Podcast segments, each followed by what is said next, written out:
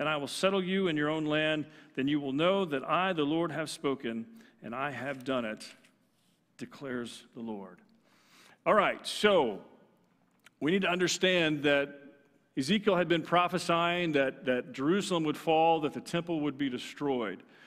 And, and the first thing that I want us to see is, is this is that no matter how dire the situation, God does not abandon us. No matter how dire the situation, God does not abandon us. Hear me when I'm telling you that the Israelite people had the most dire situation they'd ever understood.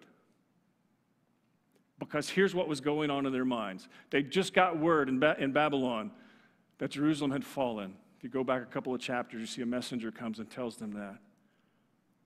And Jerusalem's gone, turned into rubble. The temple is destroyed. And so all of a sudden, the Jewish people have this reality that everything that I believe, everything that I think is true, is no longer true. Because they believed as long as the temple was there specifically, that God was with them and, and God would be their God and they would be his people. No matter what happened, no matter what they did, as long as the temple was there. And now the temple's gone. And the very natural, normal conclusion is, is that God has left us. We're no longer his people. He's turned his back on us and has nothing to do with us. And so we're going to have to find a new God. That would have been a normal process of thinking for them because God's done.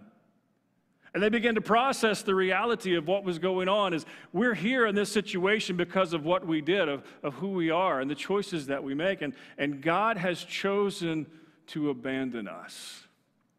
So when you go through the passage, and, and this was a vision, by the way, the, the hand of the Lord was on me. He brought me out by the Spirit of the Lord and set me in the middle of a valley. It was full of bones. He led me back and forth among them, and, and I saw a great many bones on the floor of the valley, bones that were very dry. And the idea is, is that when bones are very dry, they've been dead a long time. And there's no hope of resuscitation for them. There's, there's no hope of them coming back to life. And so the idea and the vision was is that the Israelite people thought they were so far gone that they were completely hopeless that God would ever love them again.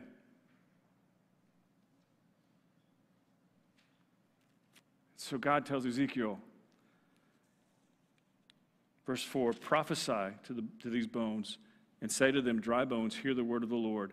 This is what the sovereign Lord says to these bones I will make them breathe um, I will make breath enter you, and you will come to life. I will attach tendons to you and make, make flesh come upon you and cover you with skin. I will put breath in you, and you will come to life. Then you will know that I am the Lord. And so, what God says, Ezekiel, tell the bones, I'm going to bring Israel back. They've lost everything. And the problem was is that they had to lose everything to understand how important God really was to them. They had to lose everything so they would realize how significant God was. And, and they needed to lose everything so that they would understand that they brought this upon themselves. Because God, for hundreds of years, has sent messenger after messenger after messenger come back to me, come back to me, come back to me. And they kept saying, No. But God says, I'm not done with my people. I'm not done with them. In fact, history tells us that when Nebuchadnezzar came in 680 or 588 BC, he encircled Jerusalem and, and surrounded, basically starved the people out, and then built the ramps and tore down the walls and, and destroyed everything. And, and in that, they lost everything. But God says, You've lost everything. Our relationship is hurt and broken, but I have not abandoned you. I have not abandoned you. You're still my people. And I think right now, as we go through this part of our history, it's real easy to come to the conclusion and think, God, where are you? What's going on? And, and you may be in a part in your own individual journey where, where it's like, God, where are you? Have you abandoned me? Have you left me? And, and I want to make it clear that God does not ever abandon his people. Never. See, we talked last week about sovereignty, we talked about how everything we go through, God, God knows it. He understands it. He sees it. He knew it before it was going to happen. He, he knew the difficulties we were going to have. In fact, we understood that either He caused them or at very least allowed them. And He hasn't abandoned us because He knows exactly what we're going through. Jesus said it this way He said, Every time a sparrow calls, falls from the sky, the Father knows it. And you are so much more valuable than a sparrow. In fact, the Father knows how many hairs are on top of your head. And so, whatever it is that we're facing, we have to realize God has not abandoned us, He has not turned His back on us. Now, that doesn't mean it will always go the way we want it to, but He has not abandoned us. See, one of the things that is difficult for us is sometimes we create a mess of our own lives and we just want God to fix it. Right? I can't tell you how many times I've counseled with couples about finances. And they come with tens of thousands of dollars of credit card debt, cars they can't afford, bills they'll never be able to pay, and say, Would you pray that God would fix this? I say, Okay, let's stop a minute. God didn't create this problem, you did. And let's be honest, you need to look in the mirror. And you need to ask yourself some questions. And talk about amongst you how, how are we spending our money? What does it look like? How, how does that go? And, and so many times as we go through this life journey, we create a mess of things and we go to God and say, God, fix it. We do bad things in relationships, or we do bad things at work, or wherever it is, and we say, God, please save me from this. And, and really, we're saying, God, please save me from my own stupidity. And sometimes we have to stop and look in the mirror we have to be honest and say, I'm the problem. You see, that's what the Israelite people had to do. They had to stop and say, you know, the real issue here is not God, it's us. And they did. And they changed everything. And we'll talk more about that in a minute. So sometimes um, God hasn't abandoned us, we've just made a mess of things ourselves. But then there are other times that life sends us things that are so hard and so incredibly frustrating and difficult that it seems like God doesn't care. But He never abandoned His people. I don't typically watch America's Got Talent. I don't, does anybody want to confess that that is a show that you watch? Okay, a few people, all right. So occasionally there'll be what they call the golden buzzer moments. Uh, so if somebody's good enough, they get a, a, button pushed and they go to the finals or they go to the live performances contest part of it. Anyway, occasionally there'll be something that comes up on YouTube about a golden buzzer moment, and, and I'll just watch it. Just want to see, okay, how good are they? So I was watching one of those, and this one had been watched like 35 million times. It's like, good grief.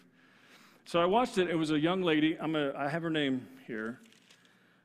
Jane Markowski, she goes by the name, by the title Night Birdie. Okay? Um, and she came out to sing, very thin, very little hair, beautiful smile. And so the judges, there's four judges, and they were talking to her, and, and I would just show you the video, but we can't, it's illegal because uh, the network owns it. Um, but um, so she comes out, and the, the judges start asking her questions and uh, say, What are you going to sing for us? It's a song that I wrote myself. Um, what's it called? It's called It's Okay. And so they began talking to her, and she wasn't going to tell them anything. And, and, and she said, What's the song about? It's about the last year of my life. And uh, so, what do you do for a living? Well, I haven't been working because I'm fighting cancer. And one says, Well, are you okay? So, well, I just found out I have cancer in my spine, and my lungs, and my liver. One of them says, Oh, it's really not okay. She said, Well, not in every way. So, anyway, she sang a beautiful song, beautiful voice, and at the end, she got the golden buzzer. Um, and, but what they didn't tell you is the whole story. She was interviewed later, and it turns out that she's been told she had a 2% chance of survival. And I was like, okay, I'm seeing this story. I'm watching her. I'm, inter- I'm, I'm seeing how she's interacting. I, she knows Jesus. I know she knows Jesus. So I said, I gotta, I gotta find out. So I began to research, and finally I found an interview where she's talking about her faith. She talks about, and, and in this story, also her husband abandoned her. This was her third run with cancer, and he said, That's enough, I'm out. But she keeps this amazing smile, and she keeps talking about, you know what, I don't know if I'm going to make it or not, but I know my God's faithful.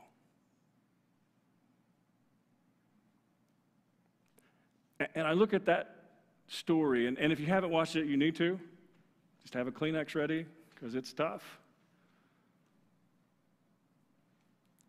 But no matter how difficult life was, no matter how frustrating, how heartbreaking, she knew God never abandoned her. Here's what I want to tell you life is hard. There are parts of the journey that stink. And it's easy to go to God and say, Where are you? Why have you left me like this? But He hasn't. He knows it's part of your journey. And He will never abandon you. There may be something you're supposed to learn, maybe not. There may be someone you're supposed to minister to, maybe not. Maybe you're just supposed to model what it's like to follow Jesus in, in a time of heartache. I, I don't know, but here's what I do know is God knows what you're going through, and He has not abandoned you, and He's available to you. See, the Israelite people, when they thought God had abandoned them, Ezekiel came with this message of the dry bones, and it was a message of hope, as we'll see in a minute. It was a message of hope, but they had to wait 50 years for it to be fulfilled. I don't know why they had to wait 50 years. And they had some lessons to learn. That's why I, I don't know why people have to go through cancer. I, I don't know why people lose their jobs. I, I don't know why things don't work out the way we want them to work out, but I do know that our God is faithful and He does not abandon us. And sometimes He's just waiting for us to run to Him. Sometimes He's just waiting. Are you going to run to me or not?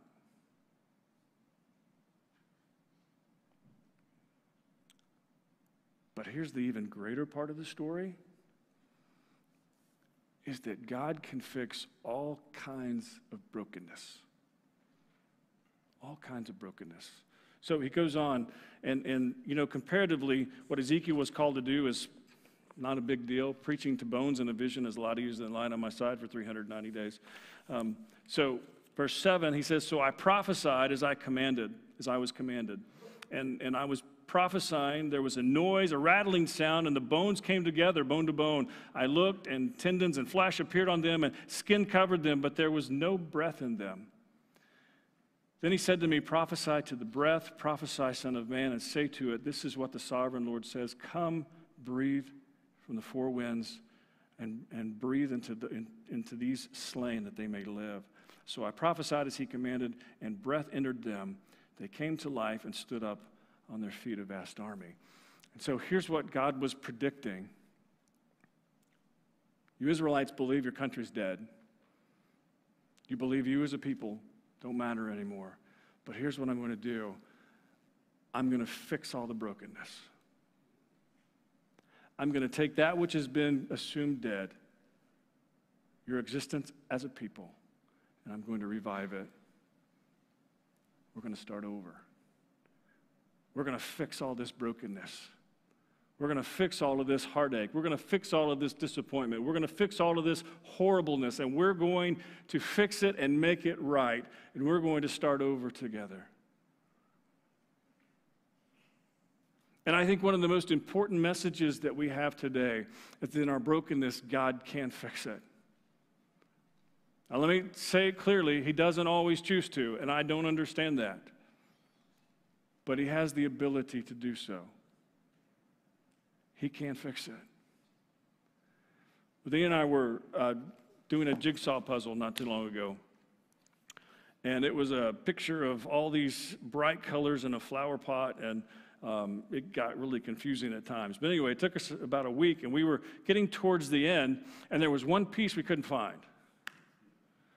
And so we probably had, I don't know, it was a 500 puzzle, 500 piece puzzle. We probably had, I don't know, 50 pieces left. And we were going through trying to find this one piece because it would just make the picture so much better.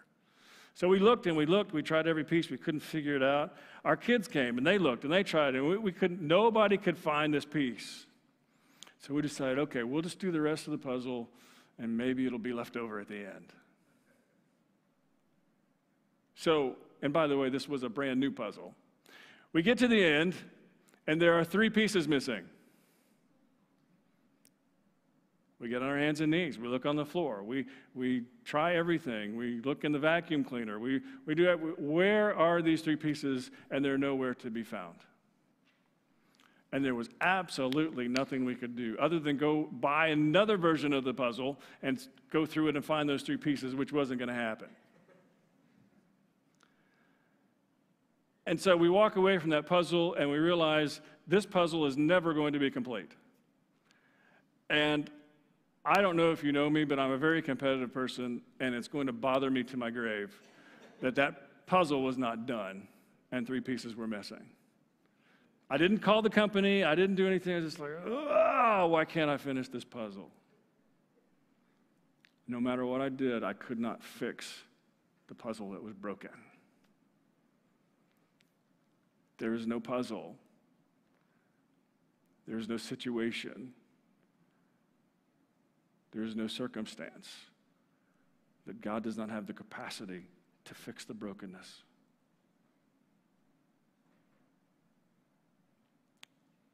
I've seen him fix brokenness physically. People made well that should never have gotten well. I've seen him fix brokenness relationally. People whose marriages had absolutely no hope. And, and one of the one of the folks would come to me and say, "Do you think there's any hope for my marriage?" And yes, there is because our God is so big and so powerful. And time and time again, I've seen God step in and fix that brokenness.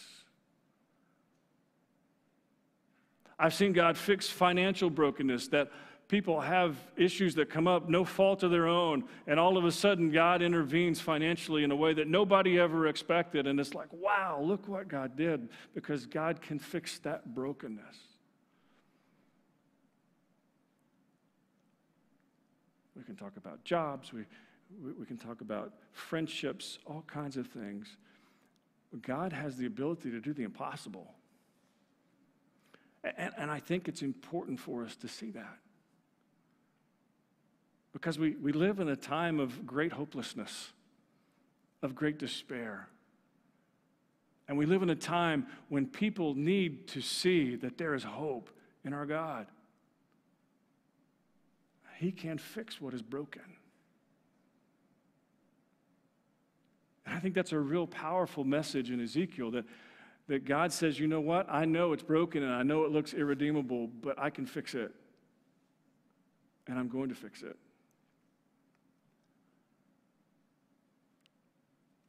And one of the things that jumps out to me in this story is God asked Ezekiel, Can these bones come to life? And his answer was so incredibly mature in his faith.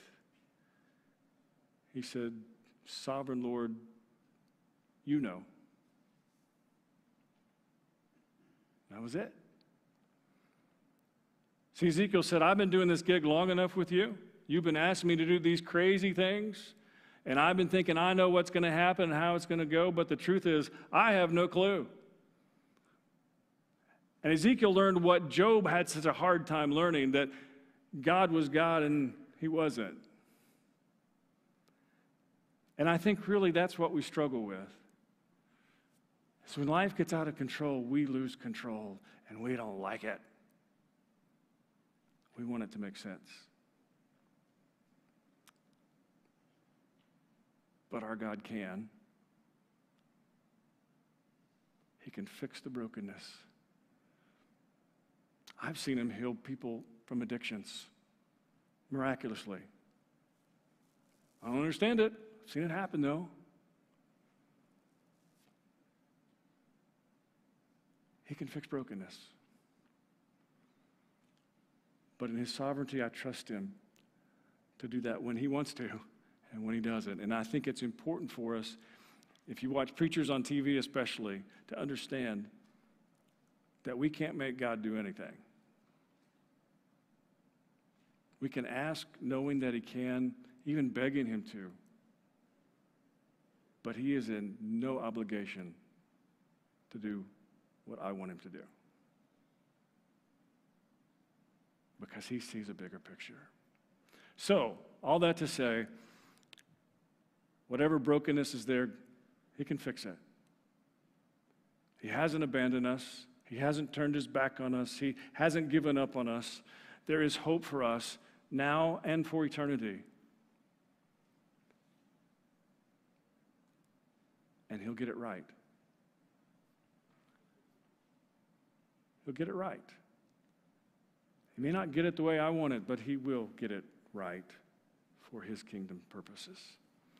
So today I just want to I just want to challenge you if if you're going through a horrible time, if you're going through a difficult time, God knows. It's no shock to him. It's not like I go to him and say, God, I, am I'm, I'm suffering here. It's, oh, really? Thanks for letting me know. He knows. And He knows exactly what we need, exactly when we need it.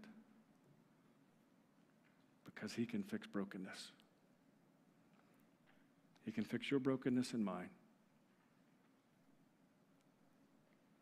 Some of us just need to ask. Where are you hurting today? Do you trust God to be God? Let's pray. Father, I thank you for the story of Ezekiel, and I thank you for his faithfulness and his willingness to do such bizarre things. And I thank you for the growth pattern in his life and how he came to the point where he was able to say, you know what, you're God and I'm not, so I trust you. And Lord, I, I pray that we would get to that point realizing and never forgetting the reality that you can heal brokenness.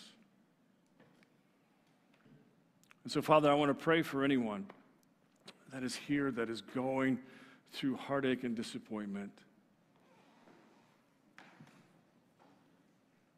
That today you give them peace.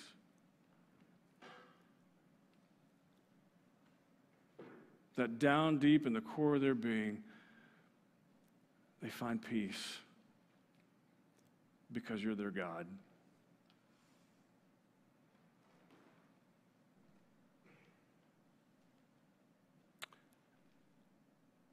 Father, just show off in someone's life today.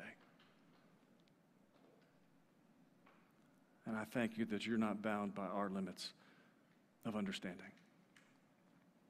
Now, Father, I pray for this time, and I pray that it would be everything you want it to be. And I pray if there's anyone here that does not know you, that today they would connect to you. It's in Jesus' name I pray. Amen. God is the healer of brokenness, and that's true spiritually. We go through this life journey separated from God because of choices we've made called sin. And that sin separates us from God. And there is a, a brokenness inside of us that we can't fix. We want to make it right and we want to fix it, but we can't. So the Father sent Jesus to die on the cross so that our sin problem could be taken care of and our brokenness could be made whole. And if you're here today and you've never asked Jesus into your life as your forgiver and leader, I want to invite you to make that decision today. In just a minute, as we sing, I invite you to walk through these doors to the Welcome Center and let's talk about faith and what it means and what it looks like. Or maybe today you have questions about faith, things that are confusing to you, then please come ask. And I promise you not to be judged in a negative way by your questions. But if you sense God drawing to you to Himself, say yes. What a fantastic choice He's given you. Maybe you're here today and you're already a follower of Jesus, and God has put on your heart that you need to be a part of this community of faith. I invite you when we're done to come by the Welcome Center. Let's talk about faith and what that looks like, and uh, talk about membership and what that looks like and what it means. Or maybe today you need God to step up in a big way. Ask Him. Ask Him because He can do what we think is impossible. You respond today as you feel led as we stand and worship together.